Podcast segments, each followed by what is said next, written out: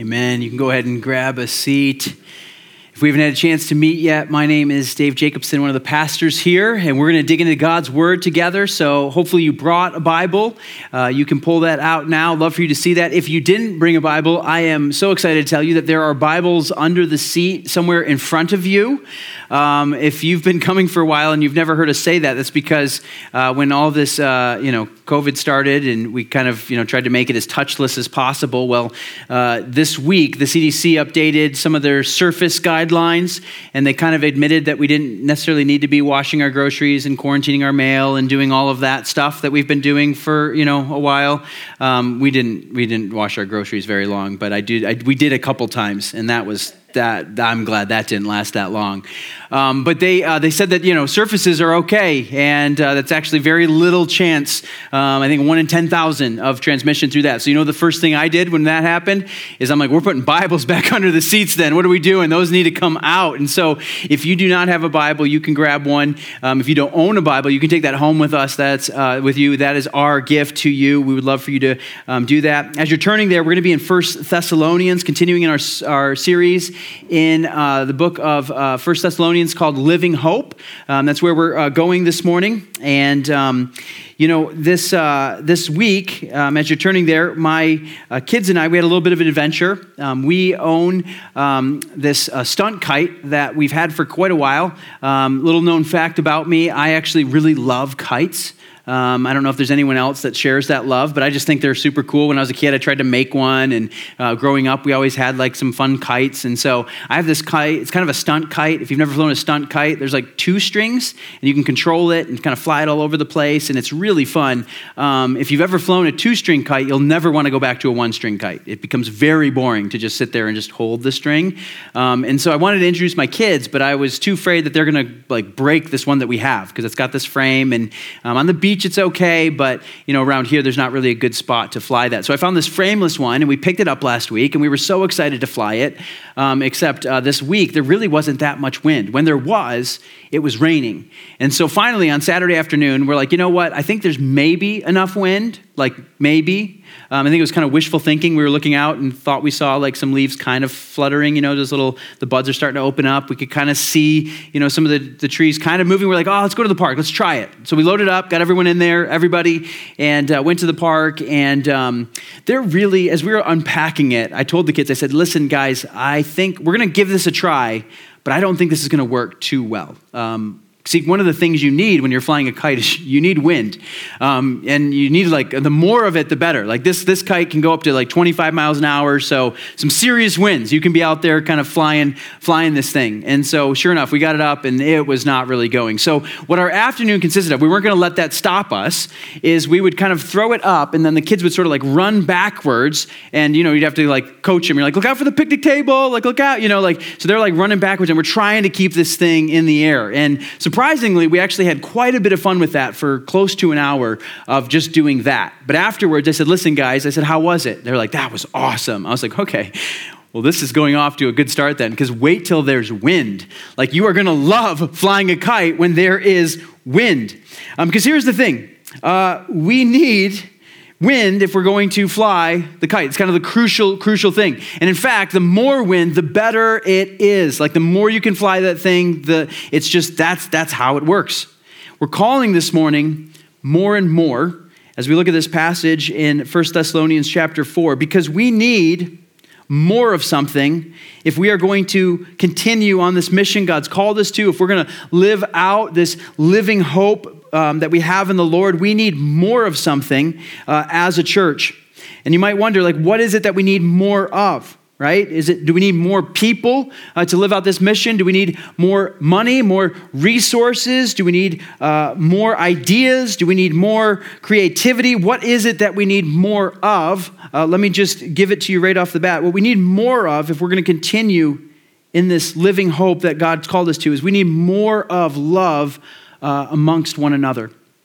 We need more love here in this place. This is exactly what Paul is talking about here. Let me read the passage and then we're going to kind of walk our way through it. But in 1 Thessalonians chapter 4, beginning in verse 9, it says this Now concerning brotherly love, you have no need for anyone to write you, for you yourselves have been taught by God.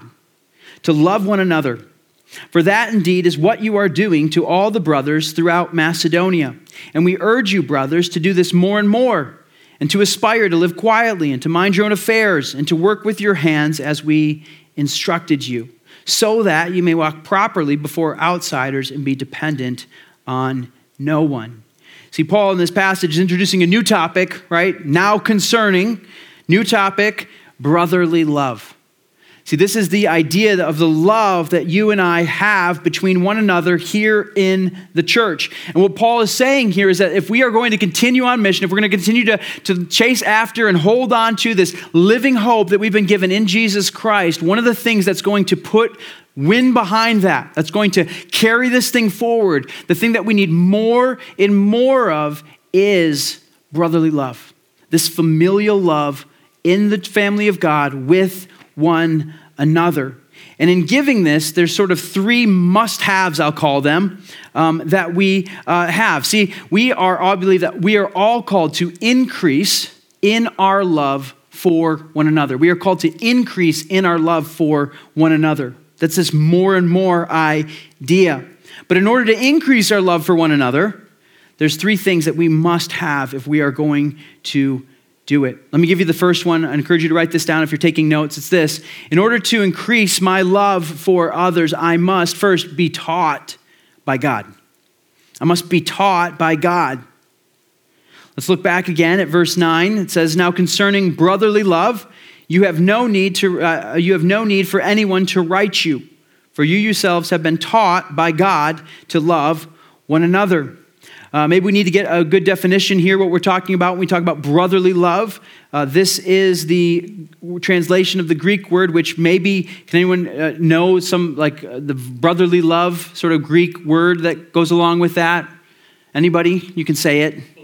Phileo, yeah. Philadelphia, if you've heard of that, right? It's a city of brotherly love right? This is kind of a word that we know. We don't throw the Greek around too often here because, um, you know, it's not helpful to us if we don't speak Greek, but it's nice to know where this comes from. And this is the idea of brotherly love. Now, one interesting thing about this is pre Christian writing, like pre Christian literature, this word was only ever used. It wasn't super common word, it was fairly rare word, but this word was only ever used in uh, referring to familial relationships, like between brothers, sisters, brothers and brothers, sisters and sisters. You know, that is the only place that we ever see this, this, this word used. So it was actually pretty unique, kind of a novel concept for Paul and some of the other New Testament writers, and, and uh, to, to use this word to refer to the family of God. It's like this, this love that existed only within family, between brothers and sisters, family members, is now extended to what are, you know, in some ways strangers that are now brought into this family of God. So, this is the idea this idea of brotherly love, sisterly love for one another, familial love being extended uh, to this. And so, what we see is that this is for sure an area where growth was needed for the church in Thessalonica. You know, in first read, you might read it like I did, and you see like this like, now concerning brotherly love, you have no need for anyone to write to you. You're like, winner. Like, we, we got this, right? We're crushing it in the loving department because no one needs to write to us. We've got this one down, check, right? Go on to the next thing. That's not what he's saying, though. Look what he says. He says, For you yourselves have been taught by God to love one another. See, the point is this is he says, listen, we are writing to you. I'm about to urge you to do it more and more, but ultimately you don't need us to tell you. You don't need this letter to show you. What you really need is you need God to teach you how to love one another, and he has. He has taught you. He has modeled it for you. He has given you the example of love that you have for one another. Because we have to understand this, church, is that God Himself is the one who teaches us about love. Apart from God, there is no right understanding of what love is. We understand that God Himself, He is the very definition of love. Like in His character, He is fully love. He's many other things, but He is love. And He shows that love to us, He teaches us that love. We see this in 1 John. We'll put it on the screen for you because you can see it. But 1 John chapter 4, verses 7 and 9 say this Beloved, let us love one another, for love is from God. Whoever loves has been born of God and knows God. Anyone who does not know God or does not love does not know God because God is love. In this, the love of God was made manifest among us that God sent his only Son into the world so that we might live through him. And so, you and I, when we love, we love because we know God. And if we don't love, we don't know God because God is love. This is how we learn about love it's from God Himself. And this is such a good point to make on the heels of Easter weekend as we remembered Christ's death on the cross at Good Friday, when we celebrated his resurrection on Easter Sunday. How fun was that? Like, we had an amazing weekend. I love uh, saying, though, the week after Easter Sunday to just remind the church hey, the grave is still empty this week right? And it still will be empty next week. But what we celebrated, what we remembered, what we focused on last week was this truth right here is that God made his love manifest among us in this, sending his only son into the world. You see, Jesus gave up his life, right? He, his sinless life paid for our sinful state his, uh, he took our sins on himself on the cross, paying that penalty of sin, which we are unable to do. And he gave to us his own righteousness. And that was all proved and accepted and validated when Jesus walked out of the grave and he raised to life. And so, this is how we know the love of God. How do we know God loves us? Because he gave his son, he gave his only son for us that He would be able to redeem us and to make us new. This is how we learn love from God. And we need to understand this that we need God to teach us love. This is not something that we can self teach ourselves. We're not going to arrive at this information all on our own. Let me illustrate it this way. When I was um, growing up in middle school and high school, I ran cross country. Um, middle school sports are fantastic. If you're in middle school, enjoy that season and time. It's like it's just fun to play. I didn't know much of what I was doing because I remember distinctly, I did, we, we knew nothing about the concept really of warming up before you raced. Because there was one kid on our team, and his dad, I guess he ran in college or, or I don't know, it was like kind of pre-internet the internet was just kind of getting going you know um, and so he, he like he, he knew some things about running and so he had his son like warming up and we used to always kind of like kind of poke at that because we're like, why is he running before we run? Like, don't you want to save it for the race? Because he was like kind of, you know, get all sweaty. And we're like, what what are you doing, man? Like, save it for the race. Like, why, why are you warming? And he's like, no, this is how you do it. You got to get warm, you got to get ready, and then when you go, you can actually compete. And we're like, ah, I don't know about that. Like, you know, our way of warming up was um, probably what my diet consisted of in middle school was like crunchy Cheetos, Twizzlers, and probably a Mountain Dew to like wash it all down. Like, that's what I was probably doing pre-race, getting ready for that. And so he's over there warming up, and I'm just kind of following my own sort of method and thinking, and I'm not going to warm up. I'm going to save it all for the race, and this is how I'm going to do it. You see, but he had some outside source. He had, he had some instruction being given to them. He wasn't, he wasn't going to arrive at that. We certainly didn't arrive at that on our own. We needed some coaching, we needed some help. Well, we have the opportunity here as we talk about love, we, we need to learn from the one who love flows from, right? Like, we're not going to get there on our own. If you ever took a class uh, perhaps in, in college, like I did, where the professor wrote the textbook that you were using for the class. You know, there's like a different level of kind of like attention you had to give to that textbook, right? Because you're like, well, he wrote it. Like, I better, I better listen to it. She's the one who put this all together, so I can't really critique this. I need to uh, listen and, and be here. Here's the thing God is love. If we're going to know anything about love, if we want to love each other more, we need to know more of God's love for us. And so we need to saturate ourselves in this truth. This is why it's so good for us to come and to worship together in this place. To gather together and to worship is because it reminds us week after week of God's love for us, His care for us. He showed us His love in that while we were still sinners, Christ died for us. We cannot get there on our own. So it begins with this it begins by being taught of God. That's what the Thessalonians we're growing in. They've been taught by God to love one another. But he continues. Here's the second thing. The second must have if we're going to increase our love for one another is this is that we need to express love in practical ways. It's not just enough to know about love, but we actually have to love each other. And we need to do that increasingly. Look at verse 10. He says, For indeed, that indeed is what you are doing. You are showing this brotherly love to all the brothers throughout Macedonia. But, but, here's the instruction, but we urge you, brothers, to do this more and more, and to aspire to live quietly, to mind your own affairs, and to work with your hands as we instructed you. He says, Listen, you are doing this. You are practically expressing love in your life to all of the believers, all of the brothers here in Macedonia. They're actually living out. And that's what we are about here at this church. We say all the time we're not going after more information, but we want to go after application. Every time we open our Bibles together on a Sunday morning, we're not just trying to get big heads, right? We want to have actually work out into the application of our weeks. It does you no good if you come here, sit, check the box, walk out, and forget what we're talking about, and nothing changes this week.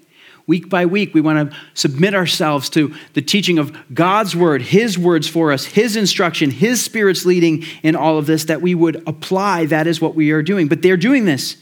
He says, You are indeed showing love to all the brothers throughout Macedonia. We don't have the details of how, although we can maybe make some guesses. We've said before that Thessalonica was in a prominent place. It was on a port. There was, you know, a major trade route that went right through there. And so um, hospitality was a huge thing. And so, as believers, as Christian brothers and sisters were coming into town to do business, they were extending hospitality, I'm sure to all the brothers in Macedonia. And they're opening up their homes and they're, they're showing them this hospitality and they're, they're showing their love in this way. We also have reason to believe that they were helping economically with some of the difficult times that the different churches and cities were facing. You see, if uh, we place this in the time that we think it is, there was a major famine happening. On top of that, uh, Second Corinthians talks about how in Macedonia the poverty was extreme. Like there was great economic needs, and Thessalonica, being in a place with some resources, with some wealth, was able to help and to be able to give toward these things. And so they were doing this for all of the brothers, all of the believers in Macedonia. They were already doing it. But, but, there's some practical ways that we can express our love. And I think there's three ways here that we see, three ways that um, we can uh, practically express our love right here from the text. You could write this sermon. This is right here uh, from this. But we urge you, brothers, to do this more and more. And so, what we need practically, if we want to express our love in practical ways, we need more care, less complacency. We need more care, less complacency. Have you ever done this? Have you ever seen this in a relationship where you sort of fall into a rut?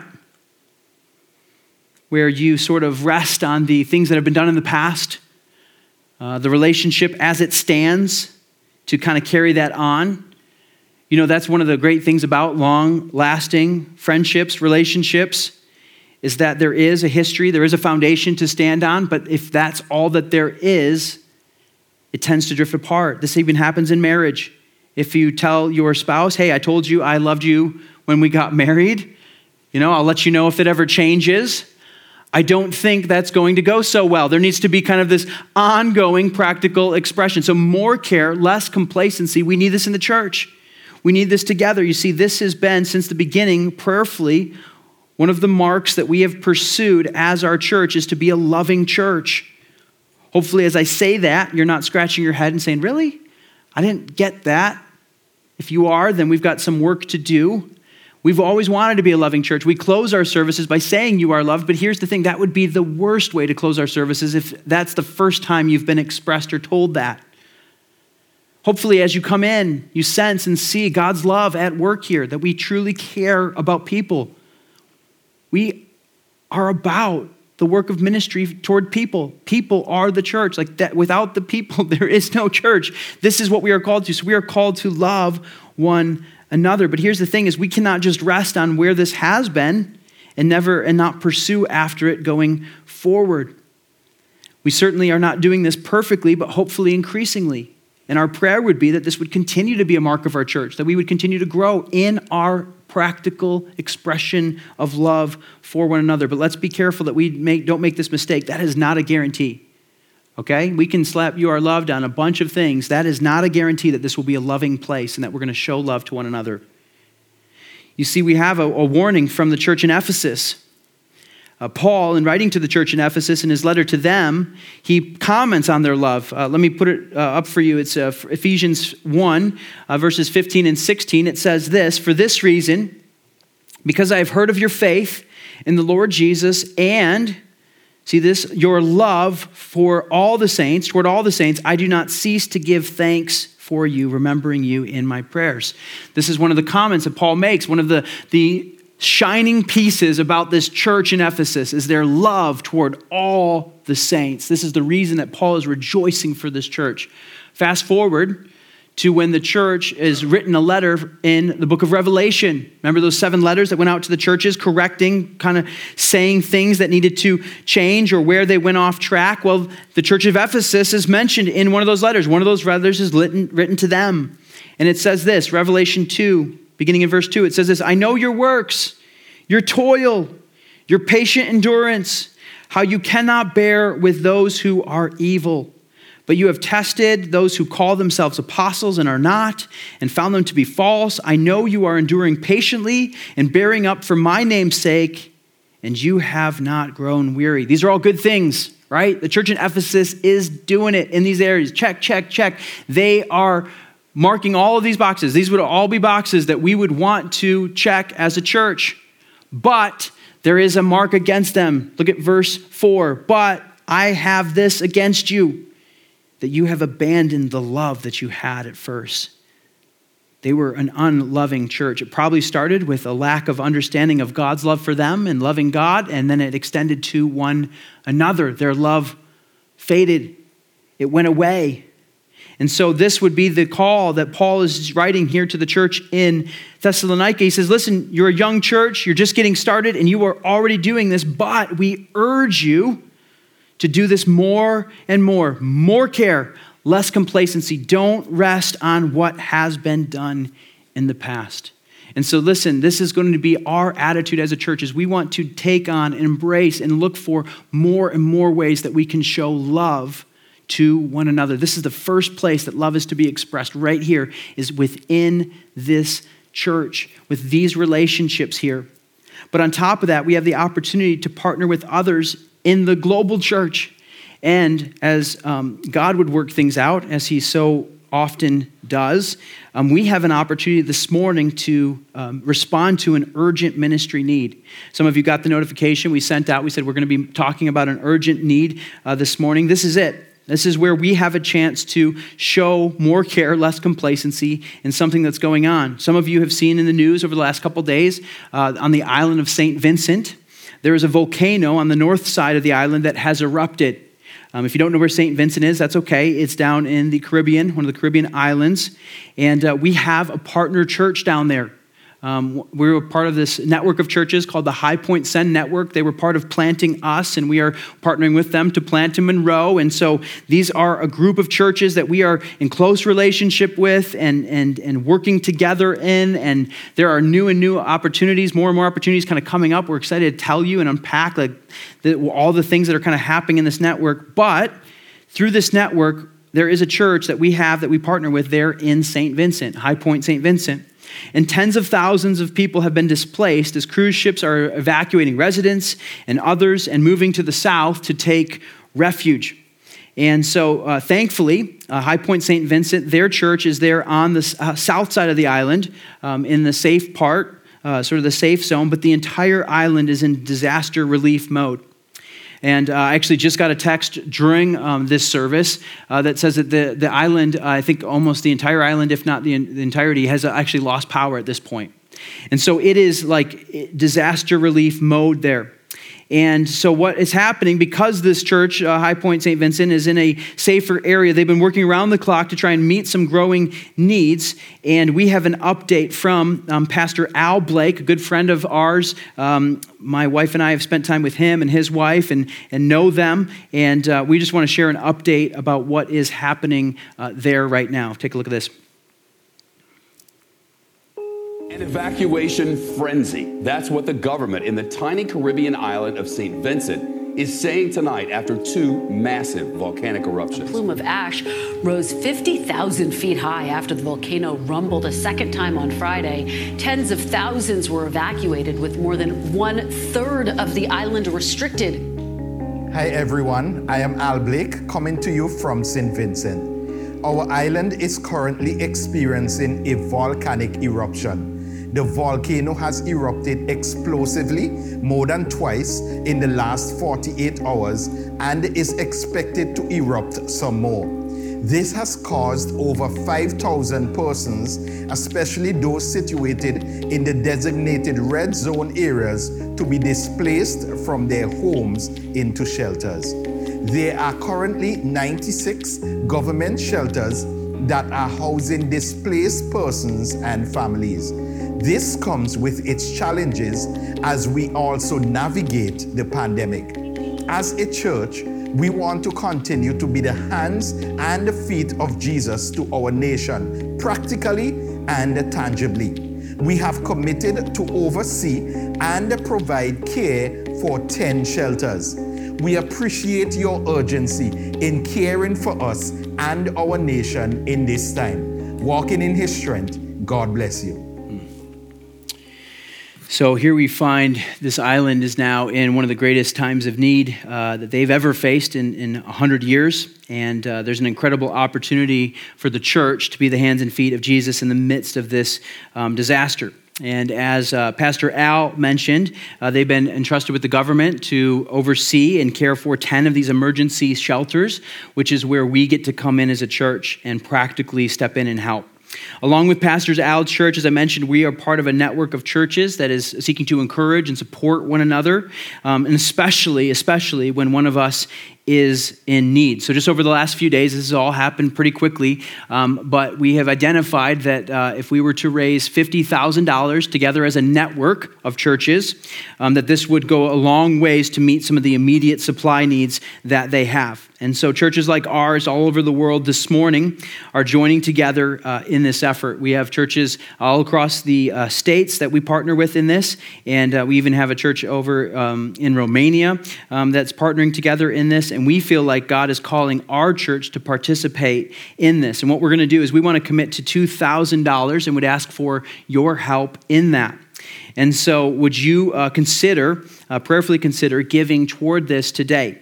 And uh, you have the opportunity there. You can go to cityonahill.today uh, to give toward the St. Vincent Relief. You'll see um, a button there, or you can use the Church Center app. But here's the deal if we have just 50 families that give $40, uh, this morning, that will meet our goal of $2,000. And again, it's being combined with all these other churches to be able to step in. And so I share all that to just say, listen, there is no lack of opportunity for more and more care, more and more love for one another. And so you don't have to give right this minute, um, but if you are going to give, I would ask that you do it today uh, so that we can communicate. This is, again, we're going to get this, um, the resources to them quickly so that they can uh, begin to move. They've already started, they've gathered, uh, started gathering supplies. I mean, Pastor Al's been texting us with updates throughout uh, the weekend. I mean, ash is just everywhere and it is just um, chaos. I can't imagine now that the power's out how much more that is um, adding to it. And so we have a real chance to help our brothers and sisters in Christ and uh, to be able to uh, reach those that are in need um, through that way. So, would you consider giving toward that? But here's the deal that is just one way, right? One way that we can show more care, less complacency toward uh, the church. That we are a part of this network of believers, that we are a part of. This is what we are called to do. That's one way. Here's the second way that we increase in our practical application and practical uh, love is uh, more prayer, less chatter. More prayer, less chatter. Uh, this comes straight from verse 11. Look at that there. It says, and, and to aspire to live quietly and to mind your own affairs.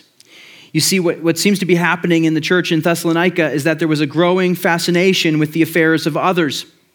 And this was leading to uh, gossip and slander and one of the reasons that we might point to is that is there seems to be some idleness in the church. Where do I get that from? Well, in Paul's second letter to the church, in, in 2 Thessalonians chapter 3, verses 11 and 12, it says, For we hear that some among you are walking in idleness and not being busy at work, but busy bodies. So, not busy working, just being busy bodies. Uh, now, such persons we commend and encourage in the Lord Jesus to do their work quietly and to earn their own living. Again, we, we don't have all the details there. One might guess that, um, you know, we're about to get into some sort of end times type stuff, like Jesus coming back, the return of Christ. I think some of them in the church thought that that was imminent. And what that meant is that they could just quit working right? Jesus is coming back. I don't need my job. The church is going to take care of me. And so I'm just going to kind of coast from here on out. And what was that was resulting in is that they weren't very busy. They were just idle. And with all their idle time, they were chattering. They were just being busybodies. They were getting into meddling with each other's affairs and sort of all up in each other's business. Could you imagine if social media was around? How much more so? That would have been amplified, right? Like we get to see everybody's business and kind of what's going on. And here's what that leads to, unfortunately, even within the church, is it leads to this chatter, right? It leads to this chatter, this talking, this, hey, did you hear what about this? Or this happened to me. Did you hear about this? Can I tell you something? I just, I just need, you know, I need some prayer in this, right? That's how we do it. We kind of mask it. It's a prayer request, but right? And so there's there's this chatter. And here's what I think we need to do. Prayer is not specifically mentioned in this passage, but I think that's the right response. In living quietly, in minding our own affairs, I think what we need to do is respond in prayer. Instead of talking to others about it, why don't we talk to the one who can do something about it? Why don't we talk to God Himself? You know, this is for us a value as our, at our church. We don't want to talk about people, we want to talk to people. And so I would just say this if there's ever anything, and there will be, that ever comes up and you have some issue, some toes got stepped on, some wires got crossed, some you know, feelings got hurt, whatever, that you would go to the person and that you would talk to them about it. Right? We don't talk about people, we talk to people. And when we talk about it, we need to forgive. We need to respond with grace. We need to respond with gentleness. Listen, we, say it, we said it before, but there are no enduring relationships without forgiveness, right? We are not going to be able to make it as a church family if we are not able to forgive because it's not a matter of if we're going to hurt each other, it's when. When we hurt each other, how will we respond? So many times today, it's just so common. You can go, there are many other great churches in this city. You can pack up, you can go, there's another church you could find. For sure you can. It's not a matter of if you can go to church somewhere else. Actually, it's as easy now as just kind of like logging off and logging on, and, and it's, it's like never been easier to sort of switch. But that's not what we're called to. We're called to endure in relationships with one another. And so we want to show grace. We want to walk through. We want to do this. And so less prayer, more chatter. Aspire to live quietly. Mind your own affairs. We care for each other, but we don't talk about each other part of that comes from too much time. Too much time. Here's the third way. The third way that we practically uh, uh, express love is um, this is more, um, uh, more investment less idleness. More investment less idleness. See again i think it was some of these idleness is what was happening here. Look at uh, the second part of that verse 11 it says and to work with your own hands as we instructed you. Get busy, get to work. 1 Thessalonians chapter 3 it says for even when we were with you we would give you this command if anyone is not willing to er, work let him not eat. The idea here is, is, is he's not talking about ability to work, he's talking about willingness to work. There's a difference. Let's be clear on that. Paul's not calling out those who could not work through lack of opportunity or perhaps through some sort of physical impairment or something that's going to keep them from doing that. Some of you might be in that place. You're unable to work right now, so you need some assistance, you need some help. That's good. All right? The church is to engage in that. Uh, St. Vincent right now is not able to do what they're doing on their own. They need some help right now. And so we want to give some help in these things. So, not unwilling to work, or rather unable to work, but rather unwilling to work is who he is talking about. And he says, Listen, work with your hands. We already told you this. See, we instructed you in this. What was happening is clearly there were some in the church that were exploiting the generosity of the church and taking advantage. There were freeloaders. They were just sort of along for the ride, right? And again, if Jesus is coming back, why would I need to work? If you're going to give me food, why do I need to work? And so they're just kind of they're coasting this way. And so that's not what we're called to do. We're called to pick up our tools, use our hands and get to work, invest in this thing together. He's made it super, super clear in that. And so I would just say this for us, for our church, is how are we investing into what God is doing here together, right? And if you're uh, new and checking us out, that's okay. You have some time. You can take some while. But once this is your church home, if you're like, no, I'm here. This is my church family. I want to be a part of this. Then the way that you are a part of it is you begin then to invest and you do that through relationships. It begins by just caring for one another. It begins by using the gifts and the resources and the skills and whatever God's given you for his mission here together with this church family. It's an investment. We're all in this together. We want to be a church where it is all hands on deck, right? We are all in this together. And you might be in a season of life that you're like, I don't know if I have much to give. That's okay. That's why the church is here. We want to invest in you, right? That's, it's not un, unable, it's unwilling. Are you willing to give? Are you able to give? If you can, then let's go for it. Let's do it. More investment, less idleness. This is how practically this worked out. You know, even in the investment, I would say this investing in the relationship can look as simple as just being an encouragement to one another. You know, we need encouragement. It is hard. Life is hard, it takes its toll. And so, would we be encouraging to each other? My wife reminded me that this morning. She's like, you know what? One simple way we can just encourage each other. I'm like, thank you. I need that, right? She's constantly telling me that. She's like, encourage more, encourage more. I'm like, on to the next thing, right? I'm like, okay, let's go, let's go. Listen, I need this as much as everybody. We need to encourage one another in this. And here's the third thing. The third way that we increase our love for one another is this is a must have is that we need to remember that the world is watching. Remember that the world is watching. Verse 12, so that you may walk properly before outsiders.